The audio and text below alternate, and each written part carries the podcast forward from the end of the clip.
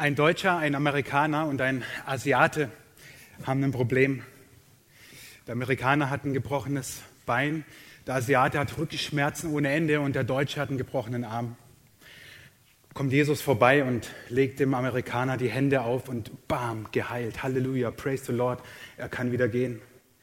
Legt Jesus dem Asiaten die Hände auf, boah, Rückenschmerzen weichen und gehen, gesund. Geht Jesus zum Deutschen, sagt der Deutsche, hey, bleib fort, ich bin noch drei Wochen krankgeschrieben.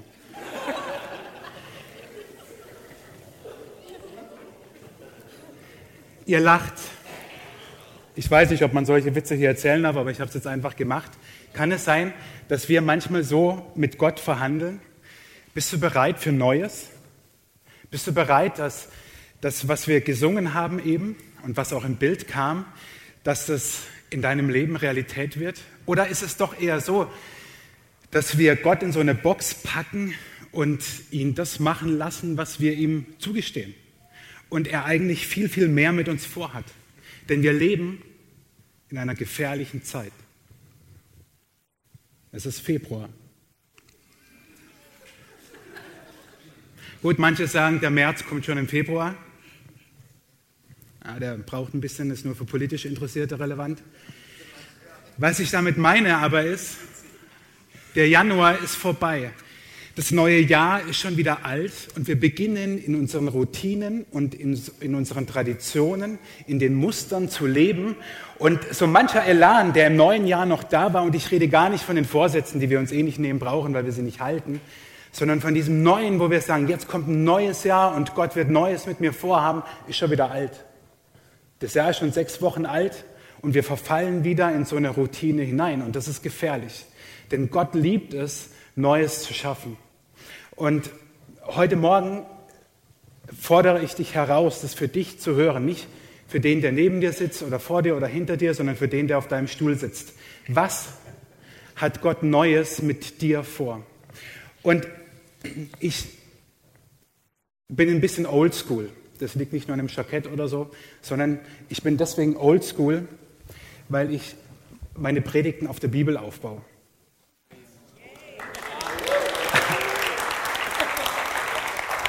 Also, das machen ja nicht mehr alle, aber ich mache das, weil ich glaube, dass Gottes Wort ewig gültig ist. Und ähm, deswegen möchte ich mit euch zusammen ein altes Ehepaar angucken, das so ein Nischendasein führt, das maximal in der Weihnachtsgeschichte noch vorkommt.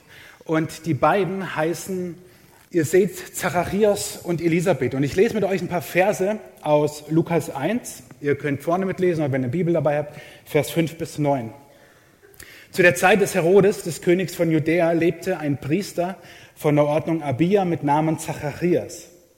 Und seine Frau war aus dem Geschlecht Aaron und hieß Elisabeth. Sie waren aber alle beide fromm vor Gott und lebten in allen Geboten und Satzungen des Herrn untadelig. Und sie hatten kein Kind denn Elisabeth war unfruchtbar und beide waren hochbetagt.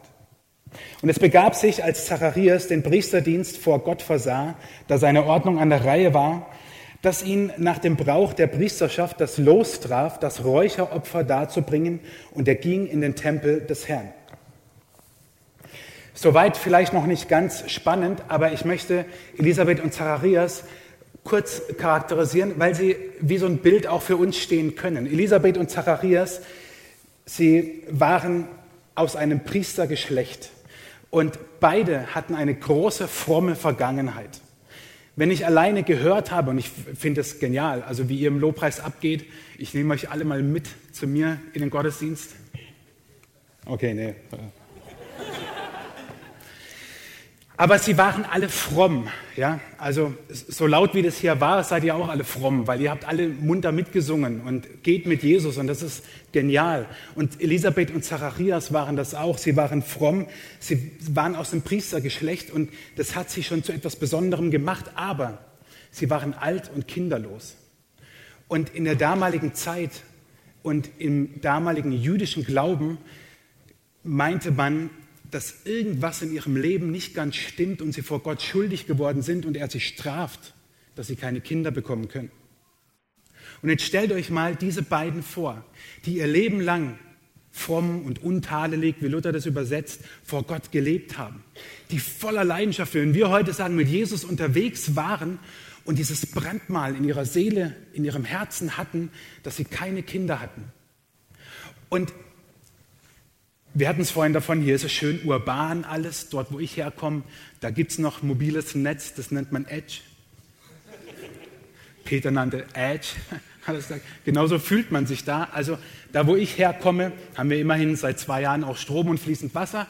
Aber es, es ist so ein bisschen ländlicher als hier, so ein kleines bisschen. Und ich kann mir gut vorstellen, wie das ist, wenn dann Menschen in dem Ort leben und alle zerreißen sich das Maul über ihn. Auch über Elisabeth und Zacharias. Wie kann der in den Tempel gehen und opfern, wo Gott ihn doch straft und seine Frau, dass sie keine Kinder bekommen? Was müssen die beiden ausgehalten haben, was hinter dem Rücken getuschelt wurde? Und Tag für Tag, wenn ähm, Zacharias seinen Priesterdienst versehen hat, ist er immer wieder konfrontiert worden mit dem, dass er Gott dient und Gott ihn doch scheinbar straft. Nur by the way, ich glaube nicht, dass es eine Strafe war, aber die Menschen damals glaubten es. Elisabeth und Zacharias müssen innerlich unglaublich zerrissen gewesen sein. Und dann geschieht etwas, nämlich an diesem Ort. An diesem Ort geschieht etwas. Zacharias geht eines Tages in den Tempel nicht um irgendetwas zu tun, sondern um ein Opfer zu bringen.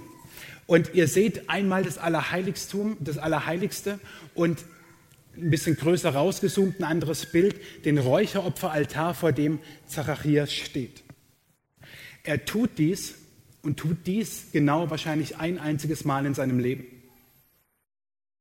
Dieses Opfer, das er da bringt, bringt ein Priester nicht oft da, sondern wenn einmal im Leben. Wahrscheinlich haben damals um die 18.000 Priester in Jerusalem Dienst getan, solange Zacharias lebte. Dass ihn das Los trifft und er dieses Opfer bringt, ist ein Sechser im Lotto. Und gleichzeitig ist es für Zacharias was ganz Alltägliches, nichts Besonderes. Den Weg zum Tempel kennt er in- und auswendig und geht dorthin. Aber dieser Tag ist ein komplett anderer. Denn wir lesen weiter in Lukas 1, dass Zacharias ein Engel erscheint. Und ich finde das crazy. Ihr seid so eine, was seid ihr, charismatische Gemeinde? Würde man schon so ein bisschen sagen. Ihr habt mit Engel wahrscheinlich ständig zu tun. Wir als Landeskirchler, wir üben uns noch da drin.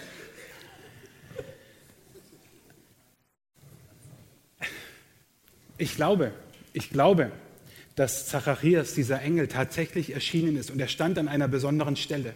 Wir sehen dieses Bild spiegelverkehrt.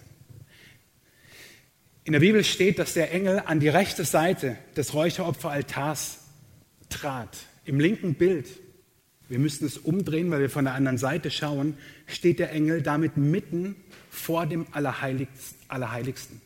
Mitten vor dem Vorhang, wo die Menschen damals glaubten, dort ist Gottes Gegenwart. Er versperrt Zacharias sozusagen den Weg. Der Engel sagt später sogar, ich stehe vor Gott. Er steht mitten vor dem Allerheiligsten, vor dem Vorhang. Nur mal so nebenbei. Wie würdest du reagieren, wenn dir so ein Engel begegnet? Ich weiß, für euch ist es jetzt alltäglich. Also offensichtlich nicht. Die Bibel, deswegen liebe ich sie, die versucht nicht irgendwelche Gerüchte zu streuen, sondern Lukas berichtet ganz sachlich weiter, was dann passiert. Dann lesen wir nämlich Folgendes, dass dass der Engel mit Zacharias spricht. Aber wichtig, bevor er das tut, ist mir eines zu sagen. Gott überrascht den Zacharias im Alltäglichen, in seinem Opferdienst. Und dann lesen wir weiter, dass der Engel mit Zacharias redet. Und er sagt Folgendes. Aber der Engel sprach zu ihm, fürchte dich nicht, Zacharias, denn dein Gebet ist erhört und deine Frau Elisabeth wird dir einen Sohn gebären. Und du sollst ihm den Namen Johannes geben. Und du wirst Freude und Wonne haben und viele werden sich über seine Geburt freuen. Denn er wird groß sein vor dem Herrn. Wein und starkes Getränk wird er nicht trinken und wird schon von Mutterleibe an erfüllt werden mit dem Heiligen Geist und er wird vom Volk Israel viele zu dem Herrn, ihrem Gott, bekehren. Bist du bereit für Neues, habe ich am Anfang der Predigt gefragt. Zacharias war es nicht.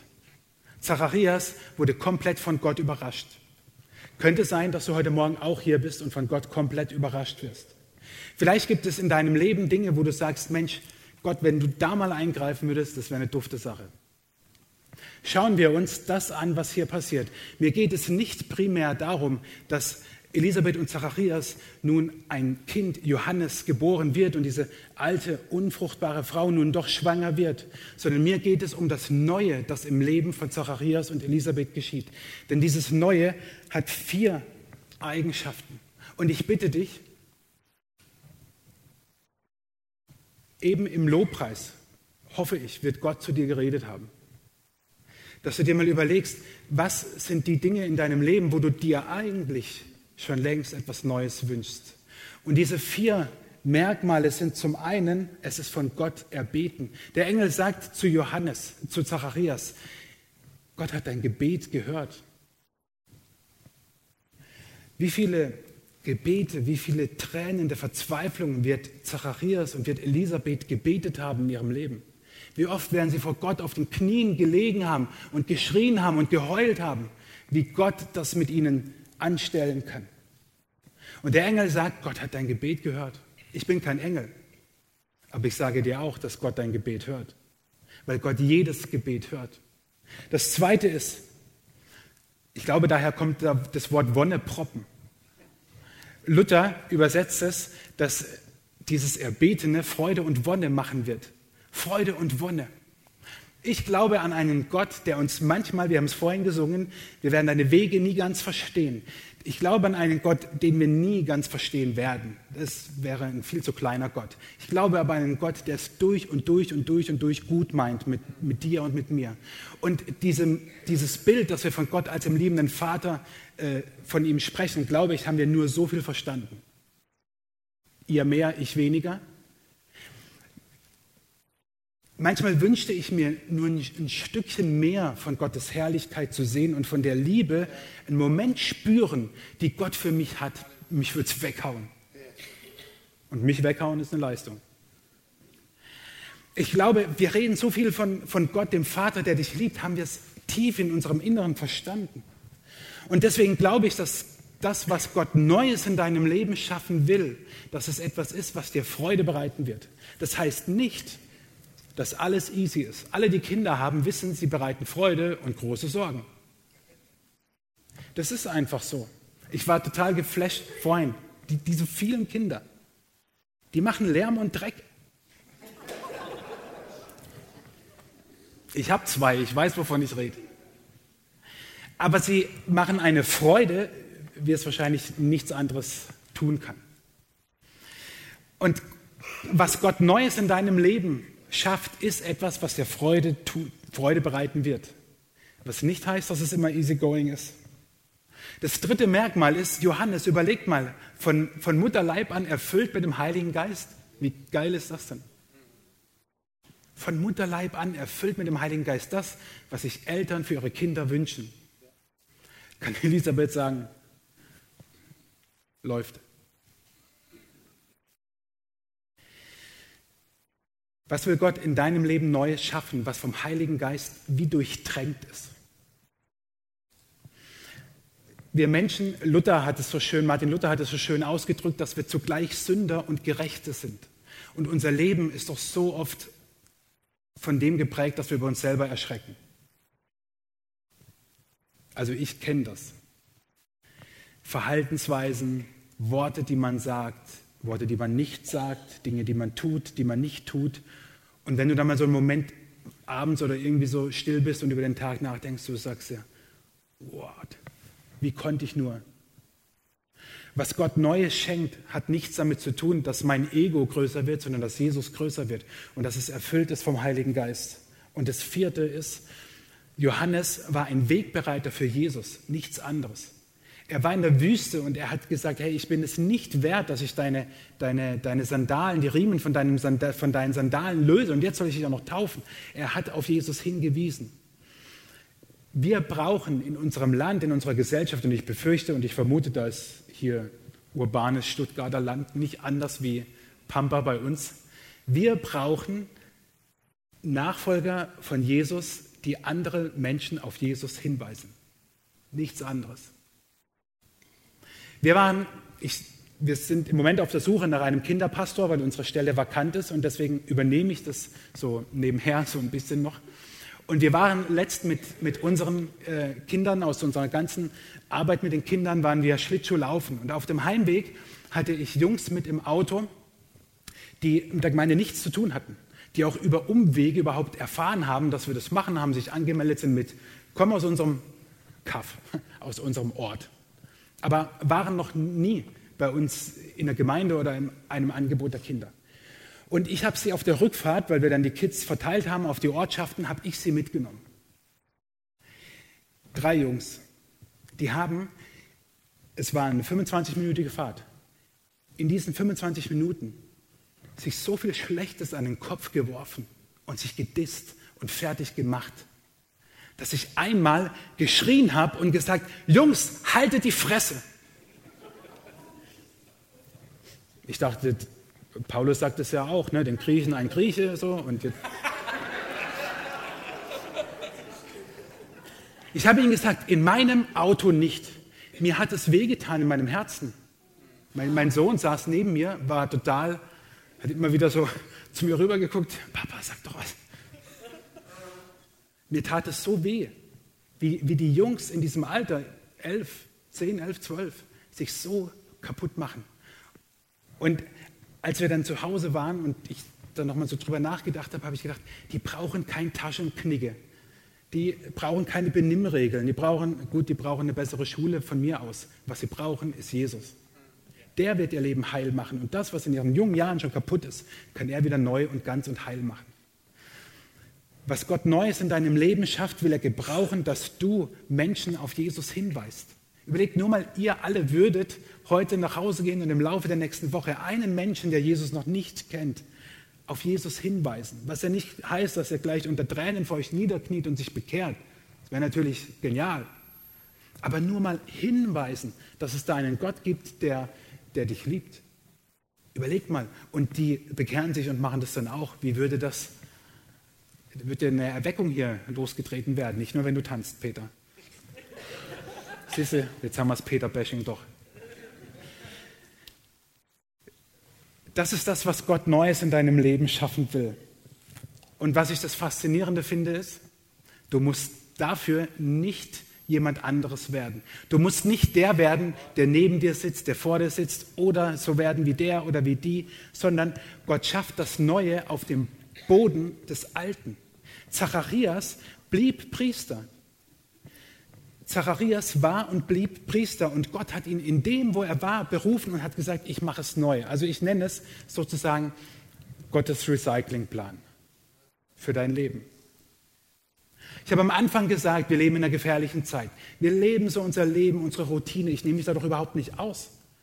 Und der Alltag hat uns so schnell und es gibt so viel zu tun. Lasst uns hinhören und sensibel sein für das, was Gott Neues schaffen will. Gott hat es selber nicht anders gemacht. Gott wurde Mensch in Jesus und hat uns gezeigt, wer er ist. Und er hat nicht gesagt, hey, alles, was davor war, war Schrott. Jesus hat selber gesagt, ich bin nicht gekommen, um das Gesetz aufzuheben, sondern um es zu erfüllen. Und Paulus drückt es im Galaterbrief aus, als die Zeit erfüllt war, sandte Gott seinen Sohn, geboren von einer Frau und unter das Gesetz getan, damit er die, die unter dem Gesetz waren, erlöste, damit wir die Kindschaft empfingen. Gott hat selber dieses Spielchen mitgespielt und wurde einer von uns. Und als er gemerkt hat, die Zeit ist jetzt reif, kam er auf diese Erde.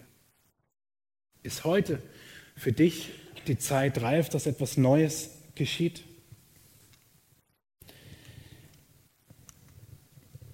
Hast du einen Traum begraben oder Hoffnung schon aufgegeben? wo du sagst, das wird nichts mehr, dann kann heute der Moment sein, wo Gott sagt, ich schaffe etwas Neues in dir. Ich will etwas Neues durch dich schaffen.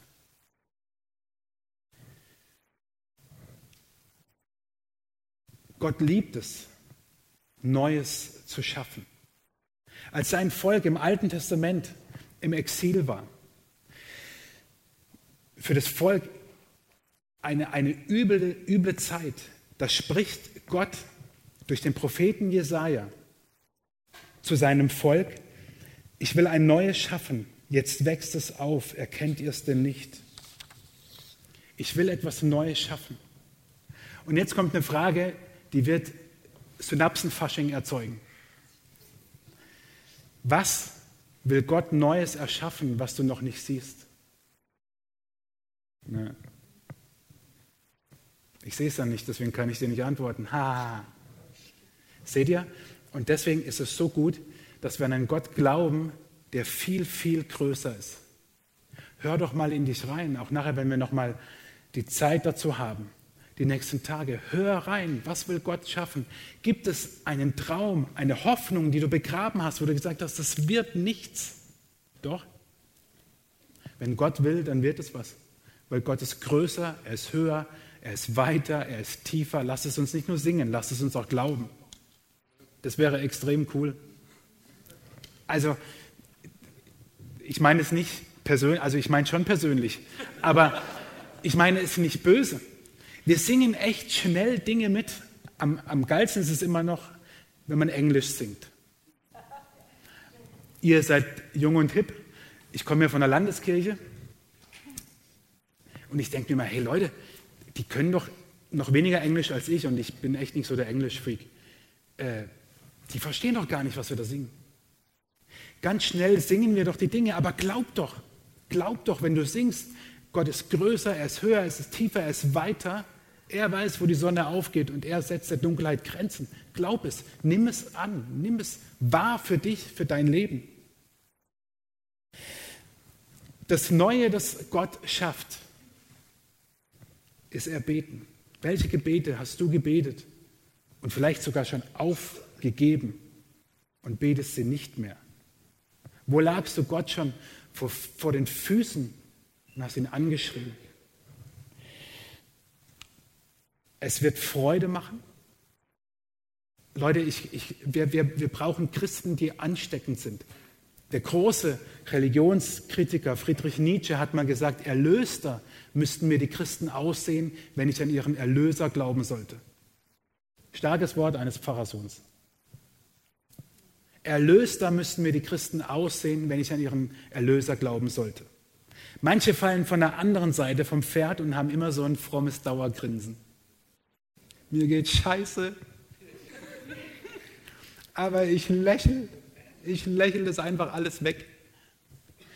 Das kann durchaus zu psychischen Problemen führen. Es ist so. Ich meine es ganz ernst, es ist mir alles schon begegnet. Es muss mir doch gut gehen. Nee, muss es nicht. Wenn Gott will, dass es dir gut geht, dann geht es dir gut, aber nicht, wenn du es willst. Und trotzdem glaube ich, dass wir als Christen, es ist die frohe Botschaft, die wir glauben. Äh, keine traurige Nachricht. Erfüllt vom Heiligen Geist und Wegbereiter für Jesus. Und ich habe jetzt schon mehrfach gesagt, Gott liebt es, Neues zu schaffen. Ich habe euch nur mal ein paar Dinge mitgebracht aus der Bibel, aus der Menschheitsgeschichte, aus der Heilsgeschichte, wo Gott alles Mögliche neu schafft. Alles Mögliche in der Bibel. Ich lese es jetzt nicht vor. Werft einen Blick drauf. Das sind alles Dinge, die hat Gott neu gemacht. Und er tut es immer wieder, wenn von Neugeburt die Rede ist. Er hat Könige eingesetzt im Alten Testament, Propheten eingesetzt im Alten und im Neuen Testament. Er hat es, also, als ob er nicht mit nichts anderem beschäftigt ist, als immer wieder die Dinge neu zu machen. Gott liebt es, Neues zu schaffen. Nur das Problem ist, und wenn ihr das Video gesehen habt, kommt jetzt diese Tasse ins Spiel, die mir letztes Jahr zum Geburtstag meine Sekretärin geschenkt hat. Auf dieser Tasse steht, Das haben wir schon immer so gemacht. Meine Mitarbeiter wissen, wenn sie diesen Satz sagen,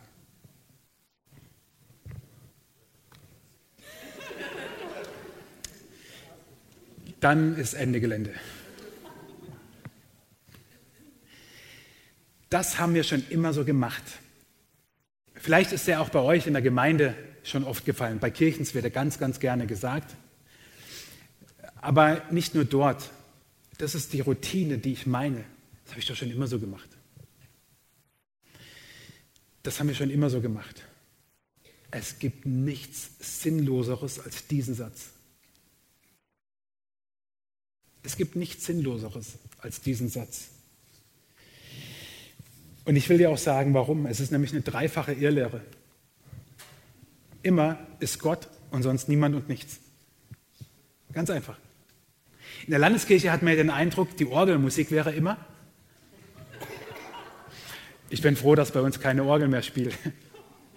Ähm, nichts gegen die Orgel, also nichts Wirksames, aber äh, nein, wir brauchen die Vielfalt, definitiv, keine Frage. Nur, ich glaube, wir brauchen wirklich Vielfalt. Und jetzt rede ich halt als Landeskirche, wo halt ständig die Orgel spielt. Da ist es gut, wenn bei uns ähnliche Musik nicht ganz so gut wie bei euch ist, aber wir üben. Wir sind auf dem Weg.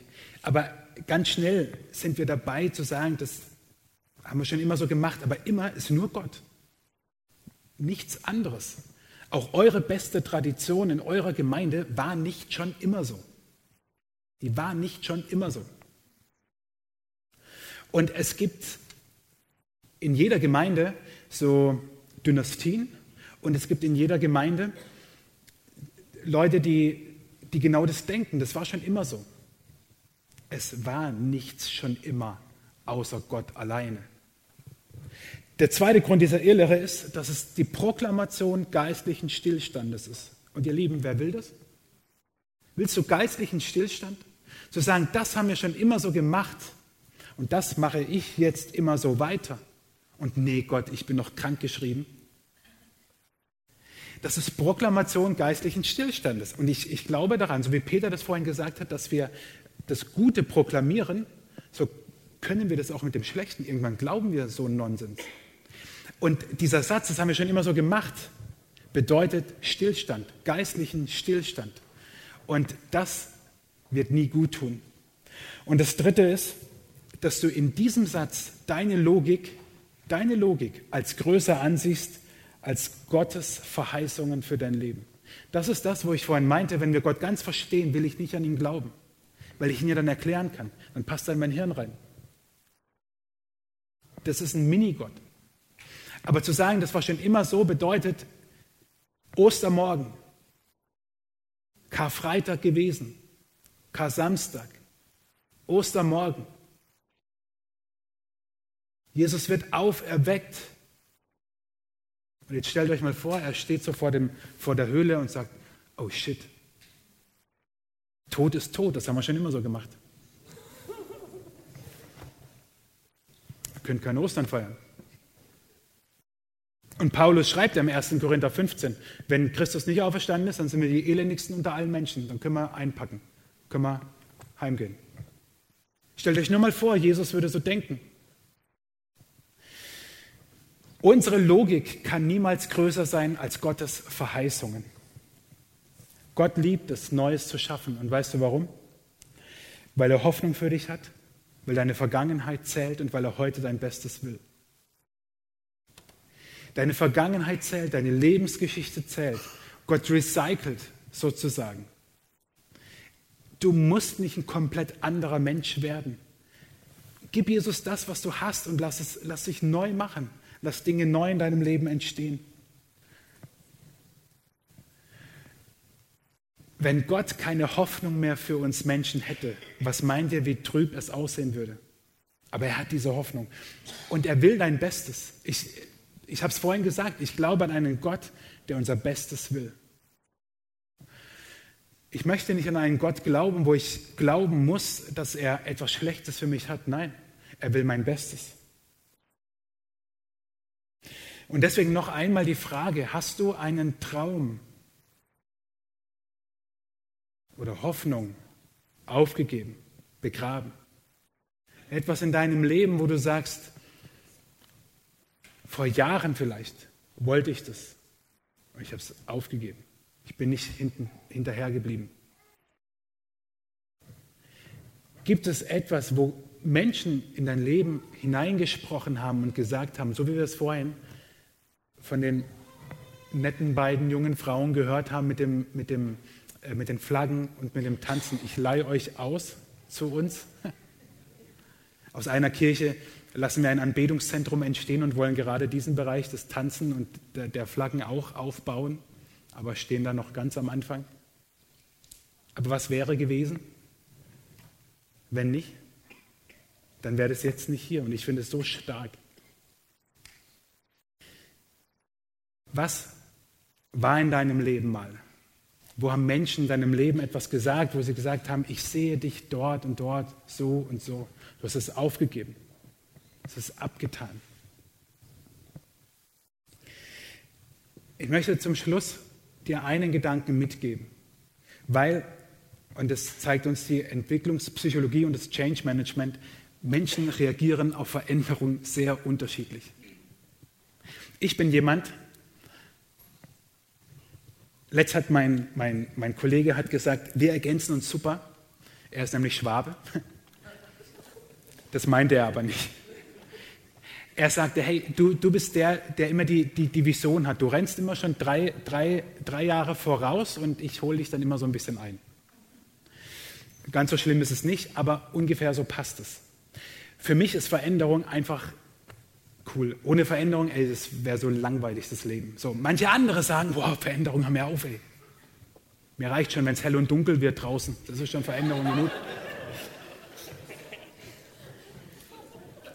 Es ist vollkommen klar, wir Menschen reagieren auf Veränderung ganz unterschiedlich. Und wenn Gott Neues schafft, ist es Veränderung par excellence. Ich möchte dir aber einen Gedanken zum Schluss mitgeben. Wenn Gott Neues schafft, entstehen keine Wunden. Wenn Gott Neues schafft, entstehen keine Wunden. Und ich musste an diesen letzten Gedanken denken, als vorhin so das Bild hatten mit den Schnüren. Manchmal haben wir Angst davor, dass Gott uns in etwas Neues hineinführt, weil wir uns das auch nicht so richtig vorstellen können. Und weil wir auch nicht wissen, hey, wohin führt uns das? Manchmal haben wir Angst davor, dass Neues entsteht, weil wir das Alte so lieb haben. War doch schon immer so. Haben wir noch immer schon so gemacht. Und da muss man nicht erst 60 sein, um solche Sätze zu sagen.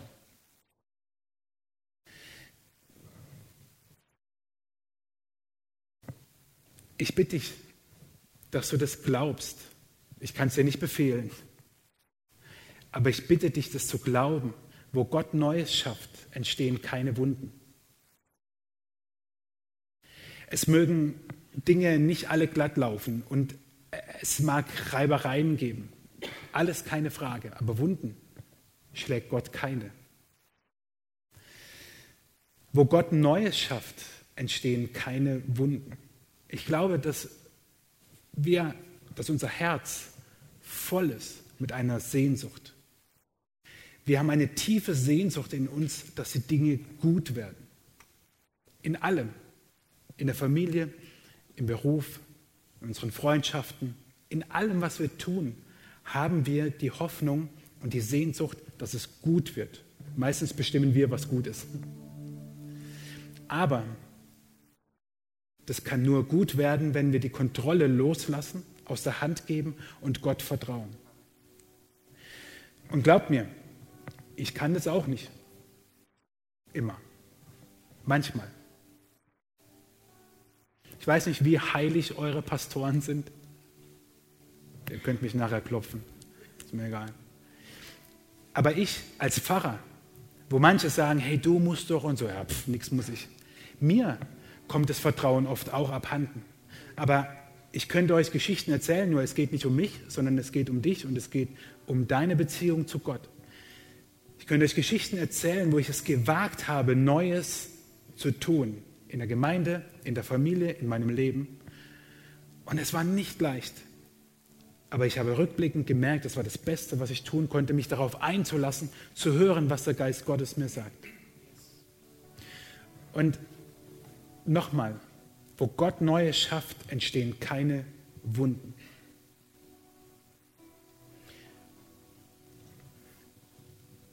Wo ist es in deinem Leben dran, dass Neues entstehen muss oder sollte?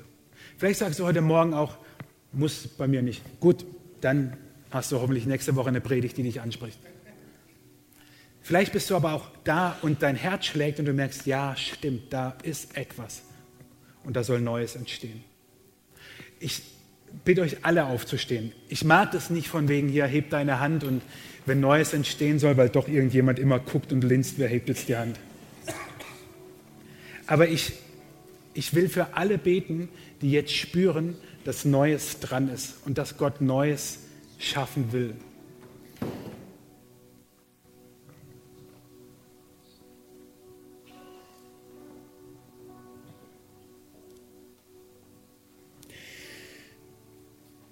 Vater, du bist von Ewigkeit zu Ewigkeit. Du hast nur durch deine Worte das ganze Universum ins Dasein gerufen und geschaffen. Und wir brauchen manchmal nur ein Wort, nur ein Wort, das du zu uns sprichst, damit die Dinge heil werden, damit die Dinge gut werden. Und ich bitte dich, ich bitte dich für jeden und jede, die jetzt innerlich dieses Wort braucht, dass du es sprichst. Nicht ich, nicht irgendjemand, sondern du. Jesus, wir vertrauen dir, dass du viel höher, viel weiter, viel größer bist, als wir uns es jemals vorstellen können. Und ich bitte dich um Vertrauen, dass wir diesem Neuen, das du schenkst, vertrauen und glauben, dass keine Wunden entstehen, weil du es gut meinst und dass Neues entstehen darf, und ich spreche es aus, dass Neues entsteht in Jesu Namen, weil Jesus Neues schafft. Und ich bitte dich, Jesus, dass du das tust zu deiner Herrlichkeit, nicht zu unserer, nicht zu unserem Ego, für unser Ego, sondern zu deiner Herrlichkeit, dass dein Name groß wird.